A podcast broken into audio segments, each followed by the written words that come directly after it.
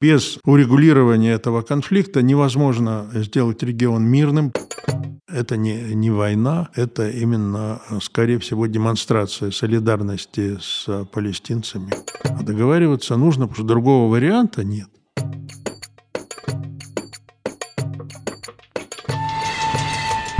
Всем привет! Это подкаст Центра Примакова «Ближневосточный экспресс» и его ведущая Виктория Корслиева. В этом подкасте мы обсуждаем страны Ближнего Востока и Северной Африки, говорим о текущих событиях в них и выясняем, как они могут повлиять на нас с вами.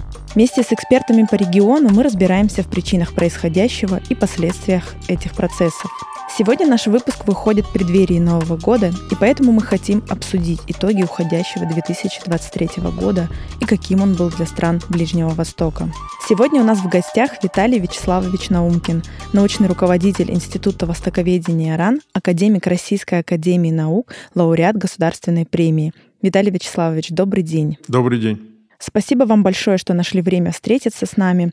Мы решили в этом выпуске подвести итоги 2023 года по Ближнему Востоку, поэтому хотели бы пообщаться с вами на эту тему. Ну, спасибо, прежде всего, потому что я тоже рад, что можно с вами пообщаться и с вашими слушателями.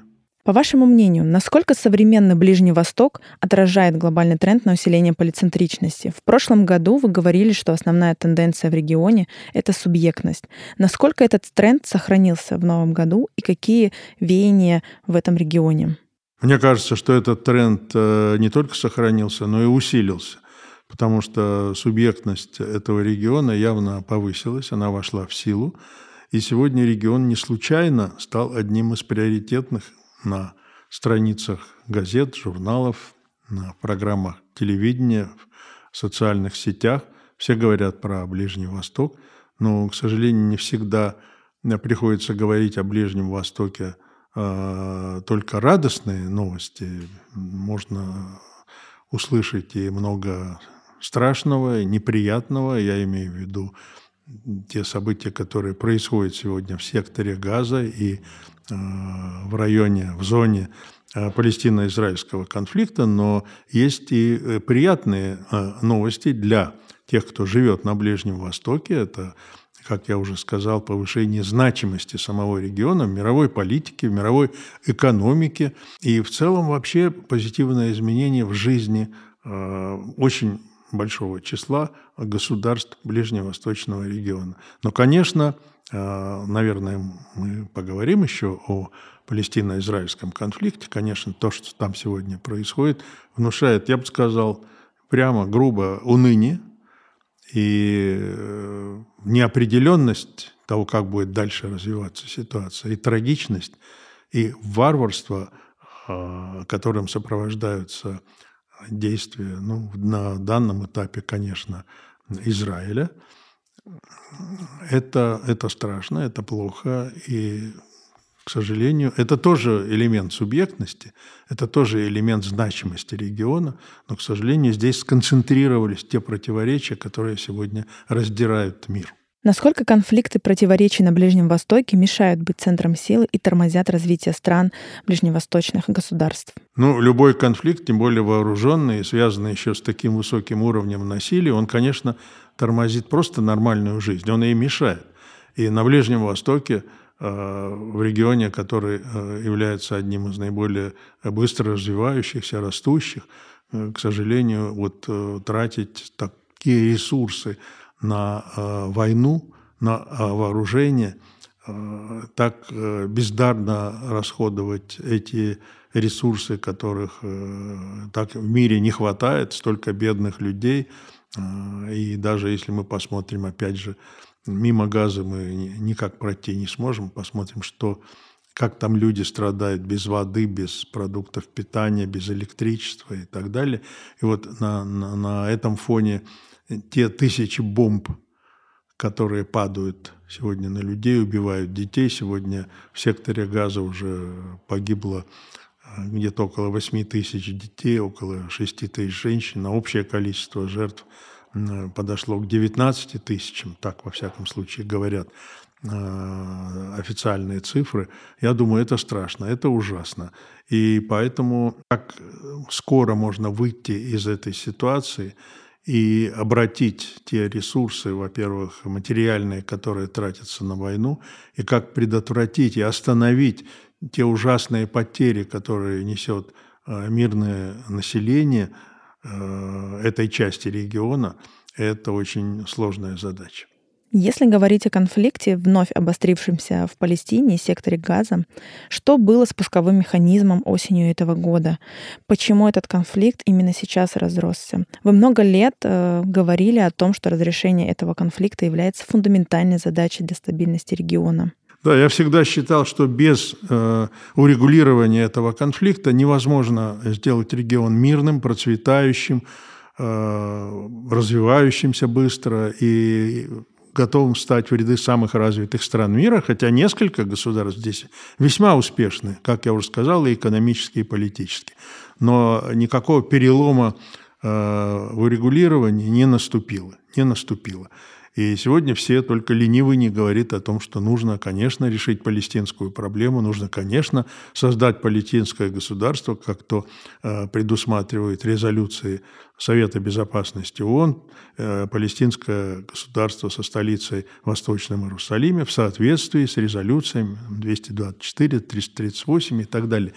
Э, и ничего этого не произошло, и копился, как часто бывает, копился вот этот негатив, который развивался, развивался годами, десятилетиями, и он дошел до такой уже красной линии, когда дальше терпеть было невозможно. И э, я очень хорошо видел, что и палестинское население, и значительная часть арабского мира, хотя были и те, кто просто хотел закрыть глаза на этот конфликт, они уже э, сказать, дошли до того, что были готовы присоединиться к любой э, попытке как-то его урегулировать, в том числе и методом военной силы с использованием и даже террористических каких-то методов.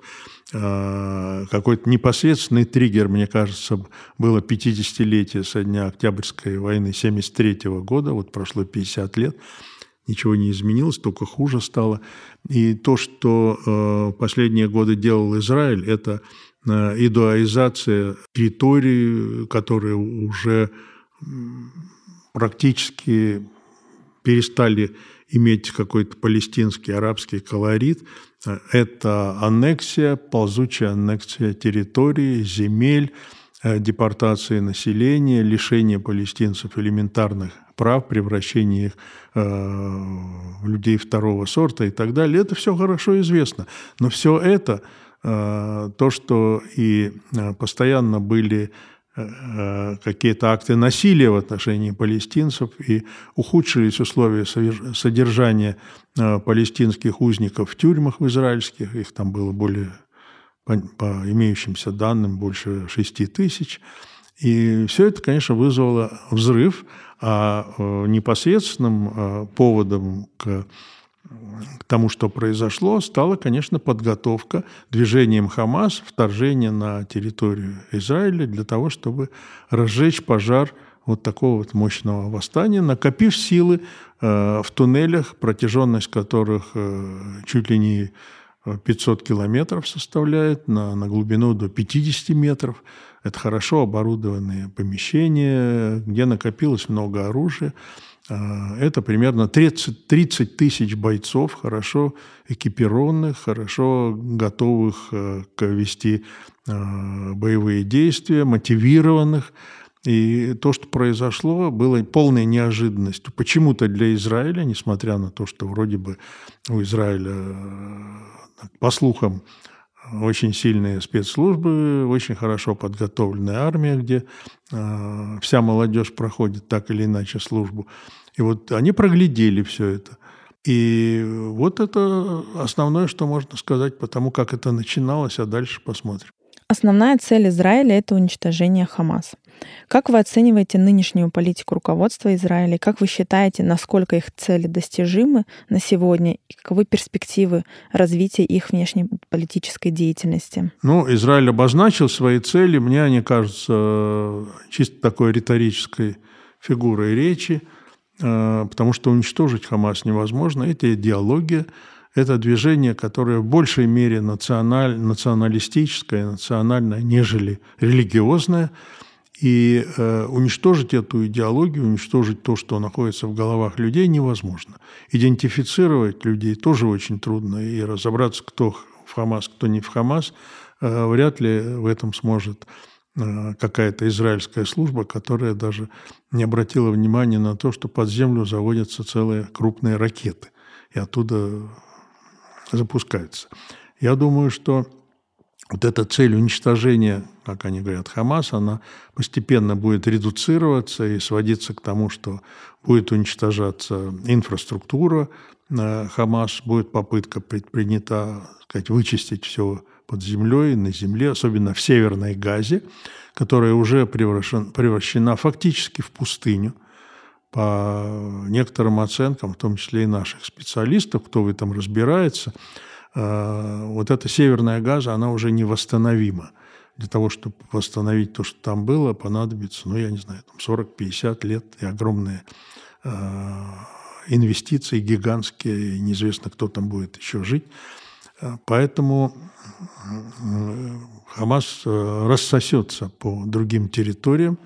Я думаю, что, учитывая ту жестокость, с которой израильтяне реагируют на, на то, что произошло, я думаю, будет больше последователей Хамас, чем было до сих пор. Симпатизаторов уж точно будет больше, может быть, э, бойцов. Если было 30 тысяч, сегодня Израиль заявляет, что он 7 тысяч уничтожил.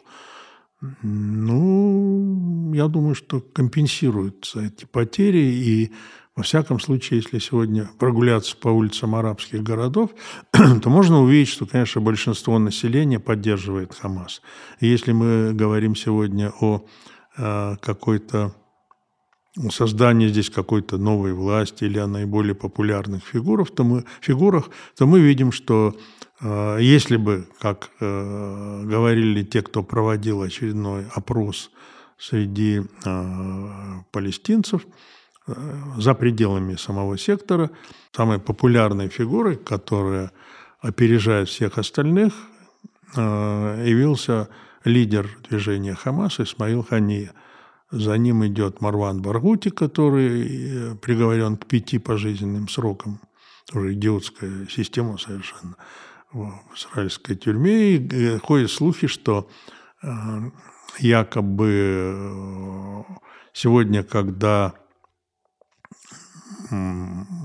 Катар проводит очередные переговоры с Израилем по поводу очередного этапа обмена захваченных жителей Израиля на э, заключенных в израильских тюрьмах палестинцев – такая сделка уже была, сейчас она, видимо, продолжается, пока непонятно, кто там, будут ли там мужчины, или это будет по-прежнему там женщины, иностранные граждане и так далее. Но не в этом дело, а дело в том, что э, якобы ведутся переговоры по инициативе Катара через, э, возможно, посредников об обмене Марвана Баргути, вот этого популярного лидера из Фатха, он фатховец, он не хамасовец, вот, на какое-то количество тех жителей Израиля, которые захвачены были в качестве заложников а, хамасовцами. Если это правда, и если такая сделка получится, сегодня, значит, палестинцы приобретут еще одну популярную фигуру, которая будет иметь шанс на, э, на то, чтобы выйти на поверхность политической жизни, тем более если учесть, что лидер палестинской автономии Махмуд Аббас очень пожилой человек, ему 87 лет, э, он управляет территорией, он вполне работоспособный человек, но есть неумолимые законы жизни, и так или иначе разговор о какой-то смене людей, лидеров, он постоянно идет.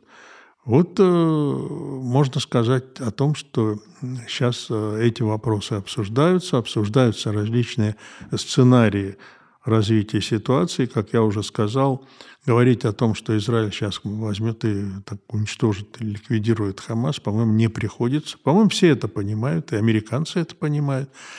И я думаю, что Израилю придется от этого отказаться и говорить о каких-то видимо, может быть, компромиссных э, сделках через посредников и отказаться от этой э, слепой безумной мести, которая толкает Израиль на то, чтобы ежедневно тысячи тонн э, бомб сбрасывать на города, на мечети, на школы, на больницы под предлогом того, что там под ними якобы прячутся хамасовцы. И вот это разрушение инфраструктуры, лишение людей, как я уже сказал, там воды, электричества, пытка голодом фактически, и вытеснение людей с севера на юг сектора газа, и, в общем, попытки вообще их всех вытеснить куда-то за пределы сектора, мне кажется, это тоже обреченная на неудачу тактика.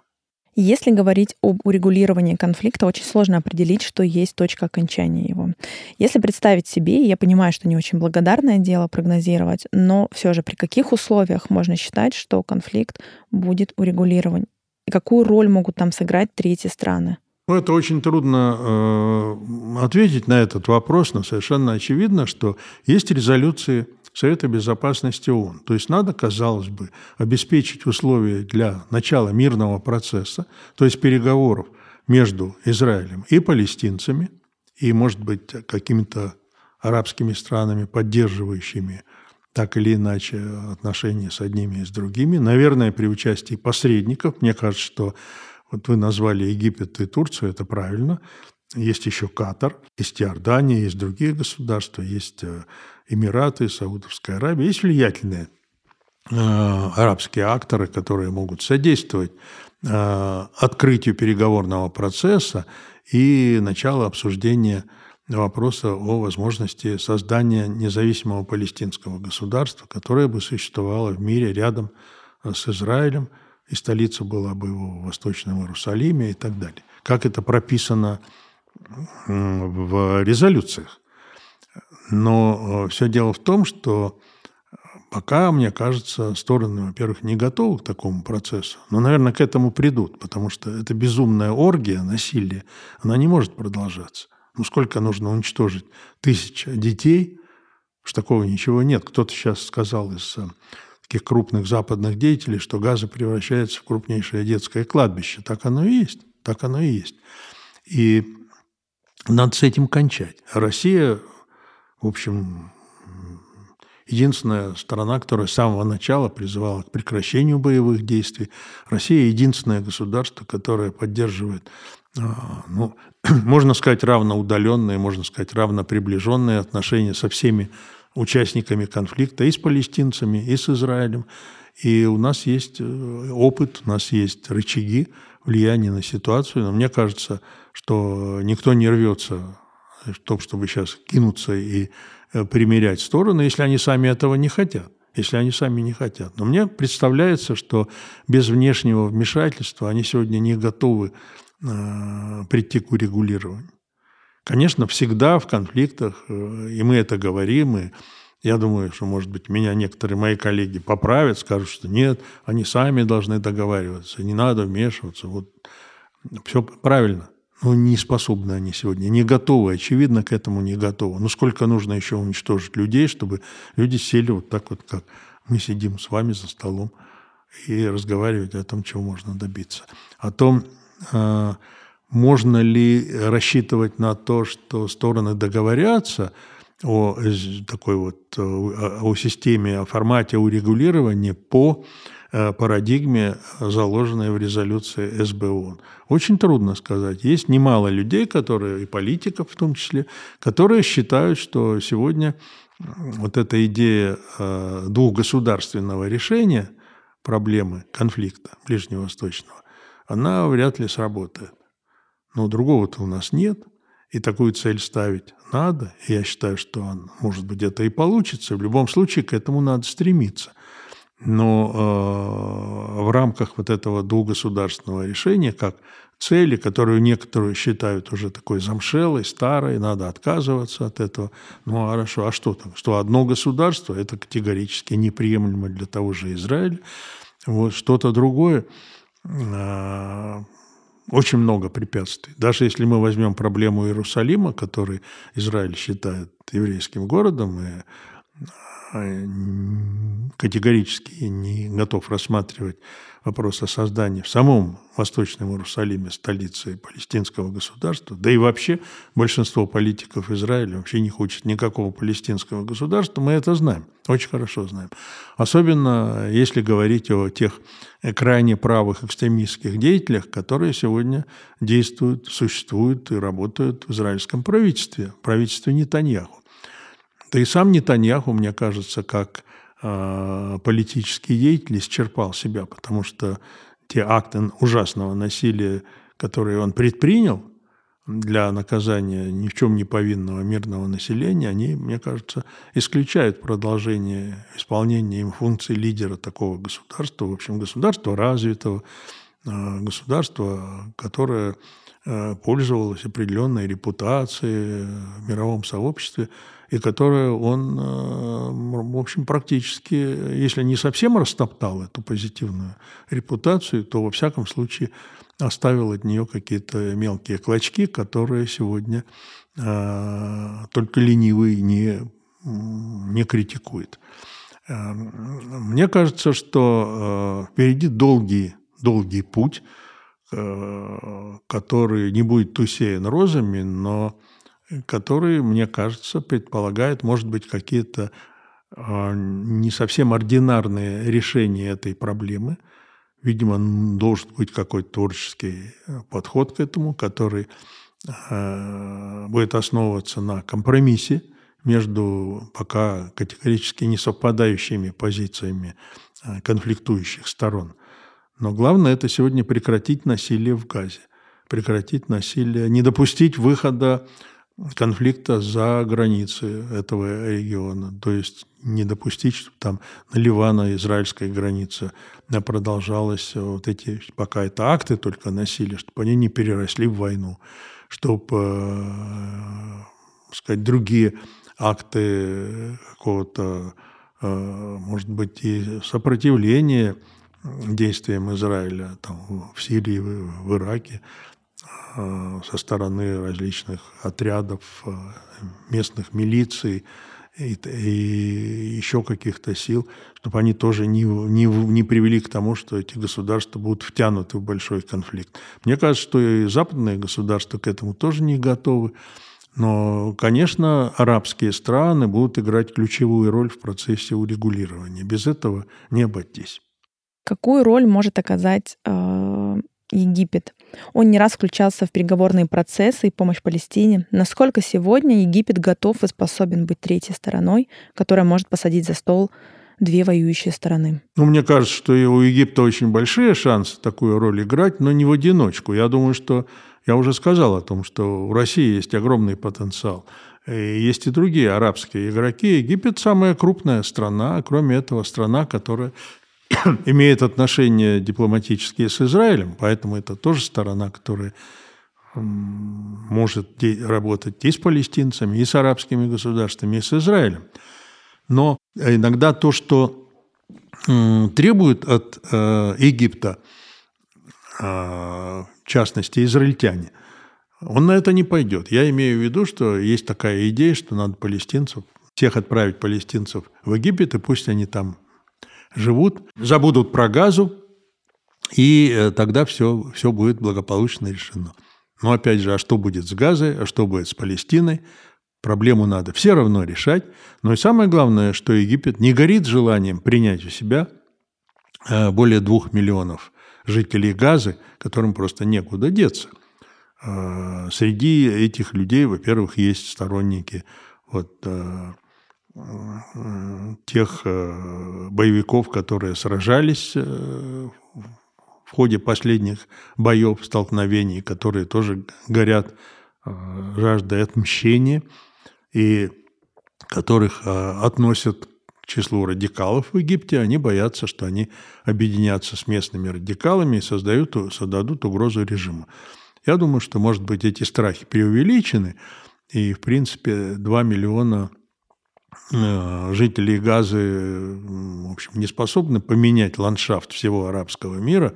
Мы с этого с вами начали разговор, что вот арабский мир бурно развивается, есть очень э, успешные государства, там, Объединенные Арабские Эмираты, Саудовская Аравия, они вырвались вперед, и не случайно они еще являются и новыми э, друзьями России. Мы поддерживаем сегодня очень тесные с ними отношения, о чем свидетельствовал последний визит Владимира Владимировича Путина. Но э, надо сказать, что э, все равно э, Египет, э, мне кажется, вряд ли примет эти 2 миллиона человек, даже если ему будут предлагать, о чем какие-то слухи тоже ходят, э, будут предлагать простить ему все долги, у него серьезные есть долги перед Западом, перед странами региона, взамен на то, что он возьмет к себе вот эти 2 миллиона человек. Я думаю, что этого не произойдет, хотя я и не вижу никакой трагедии в том, чтобы арабские страны, если они договорятся о том, что они будут принимать какую-то, может быть, часть людей для того, чтобы э, обеспечить их всем необходимым. Но самое главное, что нельзя допустить обезлюживания вот этого района, потому что просто мечта израильских правых экстремистов просто всех палестинцев выгнать куда-то, и вот будет пустая территория. И тогда Израиль будет ей Э, управлять, мне кажется, больше дистанционно. Военный контроль какой-то будет. Реоккупировать газу он не хочет, но поставить ее под полный военный контроль и добиться, как мне кажется, такой э, мечты всех правых экстремистов, которые, по большому счету, с точки зрения идеологии, они абсолютно ничуть не более умеренные, чем лидеры Хамас – и э, вот в этом корень проблемы. Я думаю, что должно быть серьезное обновление в самом Израиле. И э, не случайно сегодня очень многие и израильтяне, и их западные партнеры, в том числе и, американцы, говорят о том, что э, политическая карьера Нетаньяху должна закончиться. Мы в это не вмешиваемся, и я даже не очень хочу это предсказывать, но я не вижу шанса, чтобы Нетаньяху продолжал исполнять обязанности главы правительства. Давайте с вами перейдем к еще одному конфликту в регионе, сирийскому. Как вы считаете, происходят ли какие-то изменения в Сирии в глобальном смысле – как вообще можете оценить вхождение в Лигу арабских государств и нормализацию отношений Сирии и Турции в прошлом году? Это какая-то тенденция или какие-то единичные ситуации, которые глобально не влияют на ситуацию Сирии в целом? Нет, мне кажется, это, это не единичная какая-то акция, это процесс. Это процесс э, возвращения Сирии в ряды арабских государств. Неважно, это то ли путем вхождения в Лигу или восстановления отношений с, с теми или иными арабскими государствами и вообще нормализация а, положения Сирии в регионе, я думаю, это именно процесс, это признание того, что а, сирийские, сирийское правительство выстояло, оно сумело побороть Э, вот этот ужасный экстремизм и терроризм, конечно, с помощью прежде всего России, а также Ирана. И сегодня э, главный вызов для э, Сирии, для Дамаска – это, конечно, экономические проблемы. Это груз экономических проблем, это огромное разрушение в самой Сирии – это проблема беженцев, проблема, э, связанная с жизнеобеспечением тех людей, кто живет в стране, и возвращение сирийских беженцев, и продолжение процесса нормализации, э, экономическое сотрудничество, инвестиционное и так далее, и так далее, и тому подобное. Но в любом случае это процесс, который э, запущен, который иногда с перерывами и с проблемами, но он идет. Есть и проблема оккупации сирийских территорий. Ведь тот же Израиль, ну, мы сейчас сконцентрировались с вами в беседе на проблеме газы, а не будем забывать, что голландские высоты – это та территория, которая признана как сирийская в резолюциях ООН, но которая оккупирована Израилем, не собирающимся их отдавать обратно. А, и э, есть проблема оккупации востока страны, восточной части, где стоят американцы, американские военнослужащие, которые говорят, что они э, борются с э, террористами, но пытаются создать такой, там, возможно, даже совсем независимый независимую часть Сирии как отдельное государство, где господствовали бы курдские группировки, а также какие-то арабские племена, которые с ними со союзничают. И э, на севере это турки, которые часть территории тоже поставили под свой контроль. На юге есть проблемы, там есть э, некоторые так сказать, акты э, протестов, э, вплоть до попыток поднять там восстание в отдельных каких-то местах на юго-западе. И, короче говоря, э, сегодня есть те части, значительные части территории Сирии, которые, да, есть еще лагерь Танф тоже на на юге практически.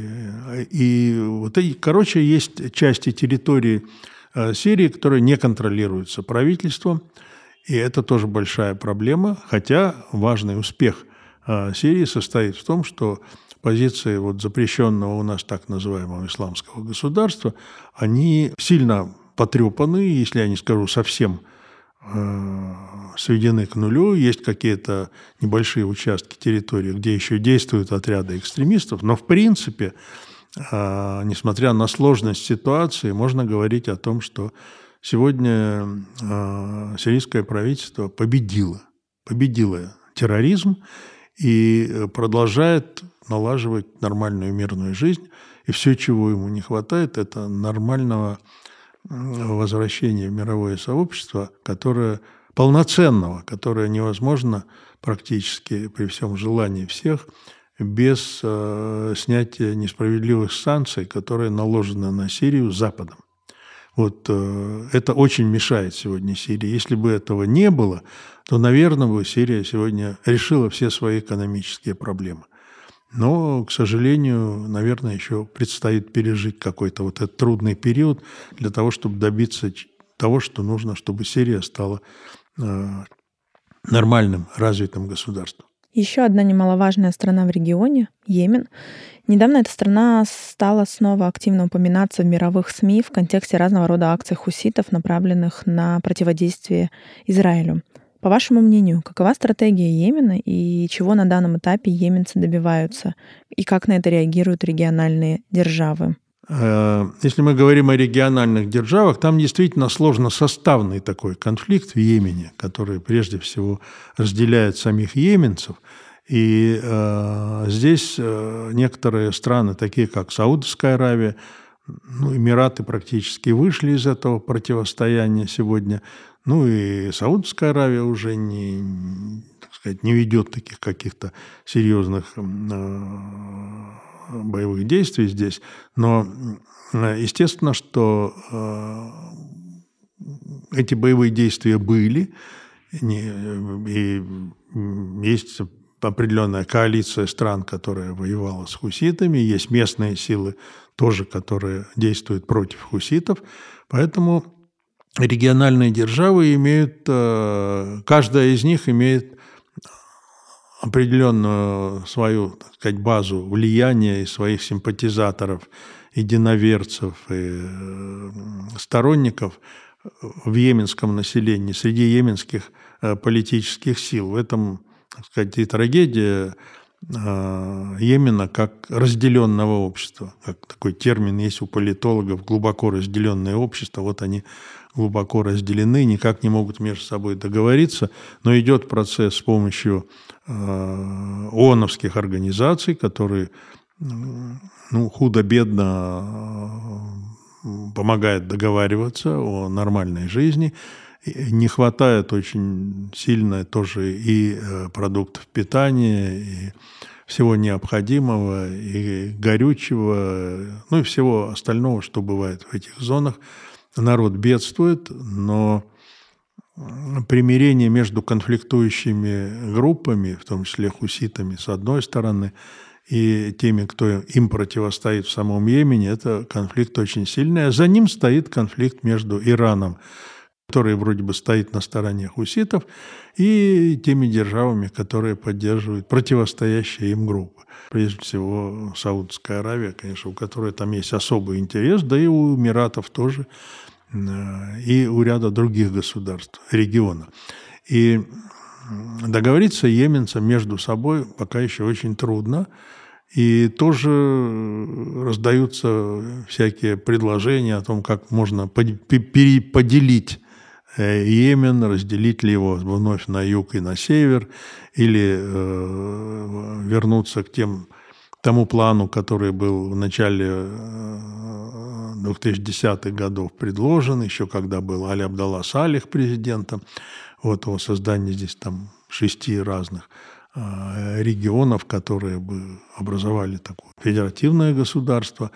Все это, конечно, опять же лежит за рамками тех реальных возможностей, которые есть у самих переговаривающихся сторон, потому что и не хватает переговорного процесса, он то затухает, то значит, возникают э, какие-то надежды на то, что он будет продолжаться. С другой стороны, э, ну, невозможно навязать йеменцам то, к чему они не готовы. Пока они, видимо, не готовы к тому, чтобы договариваться. А то, что хуситы поддерживают силы, противостоящие Израилю, и проводят акты такой мести, значит, обстрелы издалека, ну, это все-таки отдельный акт, это не война, это некоторые называют это вторым фронтом, но не может быть фронт на таком расстоянии от от Израиля, которая реально существует. Сегодня вот какие-то появляются информации о том, что якобы американцы будут предпринимать какие-то акции для того, чтобы обеспечить безопасность Красного морского бассейна, Красного моря. Потому что это все-таки международная артерия, здесь очень мощное интенсивное движение судов коммерческих, и торговых, и, да и военных тоже. И в какой мере Э, американцы готовы к тому, чтобы сюда влезть. Э, но мы знаем, как они везде влезают, мы знаем, что они вместо того, чтобы помочь урегулировать конфликты, они их разжигают, раздувают для того, чтобы как-то воспользоваться этой ситуацией потом.